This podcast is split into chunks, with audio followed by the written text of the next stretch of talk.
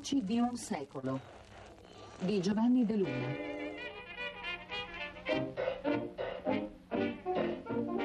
Italo-americana. Seconda puntata. Nuovo appuntamento con gli italo-americani, un nuovo appuntamento che comincia con una data, 10 giugno 1970. 50.000 persone, assiepate nella piazza che New York è dedicata a Cristoforo Colombo, gridano a piena voce italiano è bello. Dopo essersi mescolati nel calderone tutti questi anni, affermava allora Richard Severo, gli italo-americani ora sembrano proprio intenzionati a venirne fuori. La proclamazione di una propria identità italiana concludeva il lungo percorso dell'assimilazione. Solo chi aveva la garanzia di uno status finalmente raggiunto e consolidato poteva guardare con orgoglio alle proprie radici. Ma esisteva veramente quella identità? Ecco, questo è un interrogativo che noi abbiamo posto al centro di tutto questo programma, che agli italo-americani applica una sorta di teoria del rispecchiamento, utilizzando cioè la loro esperienza per interrogarsi su un analogo processo di nazionalizzazione vissuto da noi italiani della penisola. Quell'ansia di rispettabilità e di perbenismo, quegli atteggiamenti da maggioranza silenziosa che animavano la manifestazione di New York, possono veramente assumersi come indicatori per decifrare i comportamenti collettivi degli italiani?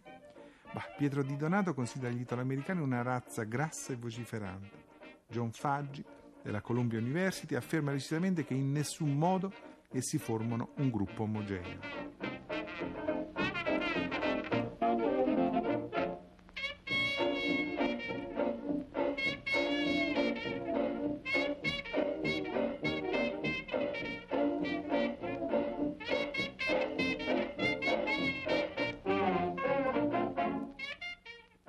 E allora, eh, più che definire in astratto questa identità, noi ne ripercorreremo gli elementi costitutivi, così come storicamente si sono determinati, immergendoci in una sua stratificazione progressiva, una sorta di operazione di archeologia psicosociale, eh, in cui incontreremo, come dire, lo stato più profondo che è rappresentato dal campanilismo.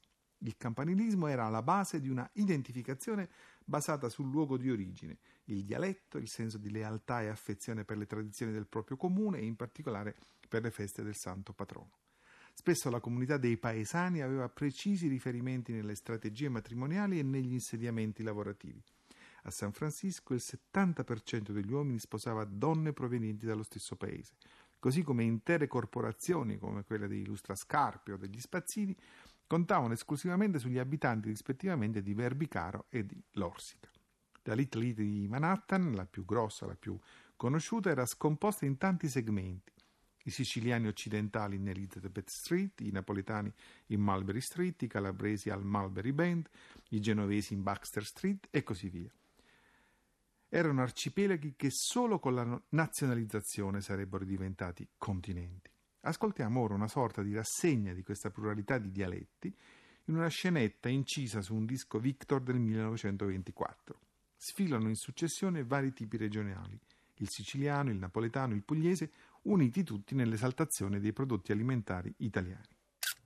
E tu volessi paragonare la roba di con la roba di te. Tutti questi ma non è come che di te. Casa, ti bevo un bicchiere di latte, non sai che, che schifo ti bevi. E un mire, dai, un mire, una cosa straordinaria. Ti scappano un poco di vini a dipende rosso come ne scattare uno. E invece qua chiudono viva e chiudono dipende bianco. Manco sale aveva sapore accanto a sta terra. Che sai che ce ne mettono, sono abitanza e più greve a te pare. E la carne è qua, ma andare qua la stoppa. Mentre che all'Italia quando tagliavano la pelle di carne già scevo sangue vivo vivo. E un pesce. Oh, per pesce puoi bene nemmeno. No, no, no, poi pesci davano sempre a Napoli. eh. Ma io seno, ma tu hai saputo ancora un pesce pare? Cioè tu vai un picchino da pescare di berra, ma ne la bocca strezzellata. Però qui a Napoli tenemmo mare, o e la luna, che non si trova in nessun paese del mondo. Codore. E ho dice nel canzone. Ma questa pure è canzone americana, dicono che tene una luna speciale. Vuoi, vuoi, vuoi, vuoi, non ci parlando della canzone americana che mi fanno la sustia. Non facciano una canzone a doce insieme sempre. Love, love, love. Le canzoni li facciano tutte che l'uovo come la tagliarina. Dove giù? Eh, Ma beh, ragione mi gusta. Camera, camera, faccia sentire una bella canzone italiana, E me. facitemo cuore. Sì, signor. Ai seven anni nemma da taglietta, tu sai andò, tu sai andò.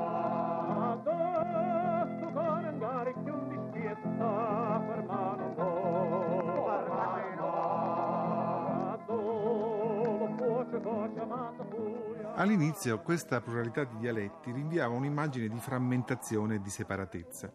Nel gruppo di lavoro e nel quartiere l'immigrato tendeva a stare con la propria gente. Separati dal dialetto, dalle usanze e dai pregiudizi, gli immigrati di regioni e perfino di paesi diversi si evitavano. La mentalità campanilistica si esprimeva nella fondazione di società di mutuo soccorso e nella celebrazione delle feste del santo patrono. E tuttavia, sotto la pressione dell'affollamento e della promiscuità che caratterizzava le Little Italis, i contadini italiani dovettero subito sperimentare altre forme di convivenza e di relazioni sociali. Nei quartieri italiani i maschi sperimentarono la comunità del boarding, delle pensioni sovraffollate, che ritornano in questa testimonianza di un altro dei, dei protagonisti di allora ascoltati per noi da Fiorella Kelly della Rai Corporation. Sentiamo Angelo Roscia. E quando sono venuto qua, eh, it was boarding somewhere, you know, io tenevo un home, ma stavo a bordo da qualche parte, stavo là. Ma dovevo andare là, adesso don't, don't need place that I know. So I go over there and mi faccio entrare alla casa là e ci stava anche la mo- una donna che si doveva sposare. E quella donna che lui si doveva sposare era di. E io lo sapevo anche in Italia. E ha detto, sai che fa? State qua per un po' di giorni fino a che noi sposiamo. E poi dormire con mio fratello, che il fratello stava là, che anche li conosceva in Italia. E poi quando veniamo vediamo che cosa possiamo fare. E così hanno fatto. Quando hanno tornato indietro, e certamente mi hanno portato da qualche parte per lavorare. E, e sono andato assieme con loro, lavoriamo a quei posti là, da sì, dove si è lavorato prima. Nelle pensioni, come avete ascoltato, si dormiva dappertutto, in 15 per stanza, sopra e sotto il tavolo per mangiare. In un isolato di Mulberry Street che contava 132 stanze, vivevano, secondo le osservazioni di Jacob Rees, 1324 italiani emigrati. In una camera di 4 metri per 4 abitavano 5 famiglie, 20 persone dei due sessi e di tutte le età, con soli due letti e senza pareti divisorie né paraventi, sedie o tavoli. Era una situazione su cui si poteva anche scherzare, ma era un riso amaro, come traspare dalle pulci e dagli scarafaggi che segnano questa scenetta dedicata proprio alla padrona della pensione nel pittoresco linguaggio italo-americano diventata a bossa dei burdante. Ehi, bossa, portate una birra, portate pure un po' pane a casa cavallo. Ecco, sulla bossa piovono gli ordini dei bordanti e anche le proteste. Dormono in quattro in una branda, ma la bossa dice ne ho messi fino a sei, ma gli altri dicono sì, ma dobbiamo contare anche le cimici e i bacarozzi. Ma me l'ha allontanata, non sia mai, io non me lo fido proprio più.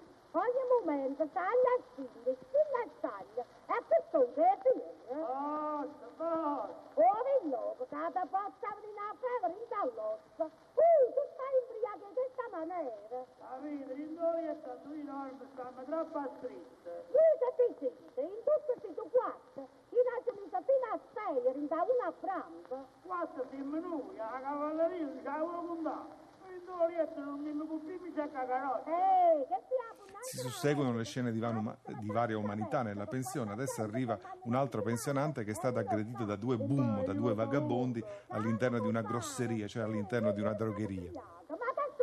Ah, da sapere che sono venuto due a fare un bombo in una grosteria e mi volevano rubare. Io mi sono messo a luccare, police, police, e chi mi hanno scassato il business. Iacumara, dove tu? E io non ho posto in generale a fare a parte. Adesso un'altra protesta, fa molto freddo nella pensione e bisogna accendere la stufa che la bossa si ostina a tenere spenta. Quando picciare, perché ancora l'ha già scaricata. Anzi, fatemi voi io piacere, mi so. Voi mi ha scaricato, io compare ma carica. Poi ma spiato, io non voglio caricare moglie, ma la carica poi, eh. Scaretto, mi bottiglia di vino a muro? Sì, dice buono, con me, portate una bottiglia di vino. Subito la serva.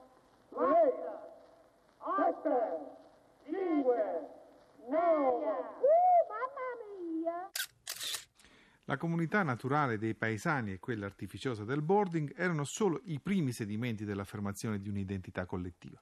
Nella puntata di domani vedremo alcuni riferimenti più complessivi, quelli legati alla famiglia e alla regione. L'appuntamento è sempre alla solita ora, sempre su Radio 3 e sempre con Giovanni De Luna.